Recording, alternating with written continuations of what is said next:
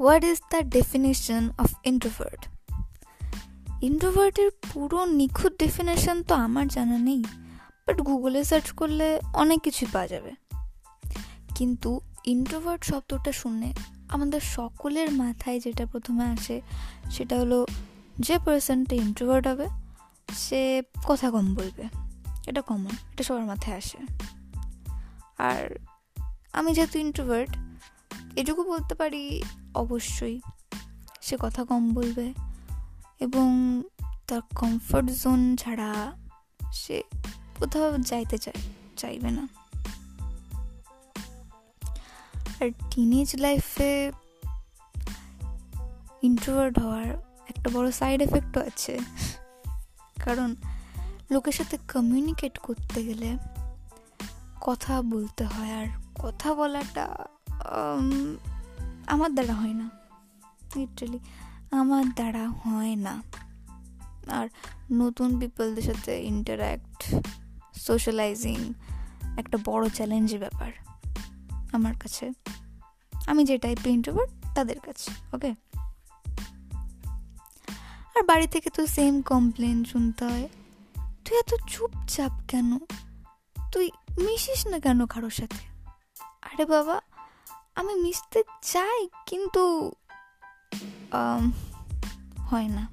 আমি পারি না। এটা আমার দ্বারা হবে না। যেটুকু আমি বুঝতে পেরেছি। তো, তাদেরকে বোঝানো ইম্পসিবল যে ইন্ট্রোভার্টের মানেটা কী? কারণ তারা কোনোদিনও বুঝবেন না। যতদিন না তারা ইন্ট্রোভার্টদের জায়গায় থাকবে। আর ইন্ট্রোভার্টদের ফ্রেন্ড সার্কেল ইন্ট্রোভার্টদের যায় না। আমি আমারটাই বলি। ফ্রেন্ড সার্কেলে হাতে গুনে দু তিনটে আছে ফ্রেন্ড আর বাকি সব ক্লাসমেট না, কোনো ব্র্যান্ড না। ক্লাসমেট মানে সহপাঠী অবশ্যই। আর সামাজিক অনুষ্ঠানের কথায় যদি আসা যায়, তাহলে বলা যায় যে অনুষ্ঠান মানে সেখানে চেনা, অচেনা, অনেক লোক থাকে। আর যেখানে লোক বেশি this is out of comfort zone ভাই ওখানে যাওয়া যাবে না।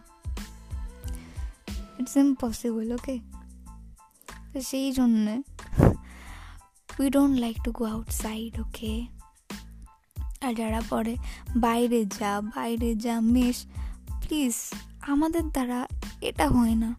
প্লিজ এমন না আমরা মিশতে চাই না বাট হয় না। আর সবাই এটা ভালোর জন্যই বলে বাট কিছু করার নেই। আর যদি অনেক ইন্ট্রোভার্ট কেউ ইন্ট্রোভার্টদের মধ্যে কেউ আমার কথাগুলো রিলেট করতে পারে, তো আমাকে বলবেন আপনাদের স্টোরি আর যদি কথাগুলো ভালো লেগে থাকে, তাহলে প্লিজ আমাকে জানাবেন আর আমাকে সাপোর্ট করবেন।